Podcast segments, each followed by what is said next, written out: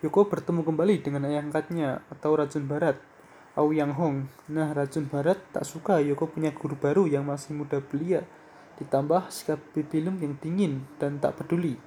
Ia mengajak Yoko memperdalam ilmu kodok dan kitab sembilan ying atau yang palsu, tapi tidak mau Bibilung mencuri, mencuri lihat, maka ditotoknya jalan darah Bibilung hingga tergeletak tak bergerak ditinggalkannya sendiri sementara ia dan Yoko berlatih.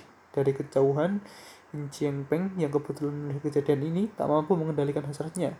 Ia menutup mata Bibilung dengan sobekan kain bajunya dan merenggut kesuciannya. Wah, parah emang bangsat ini orang.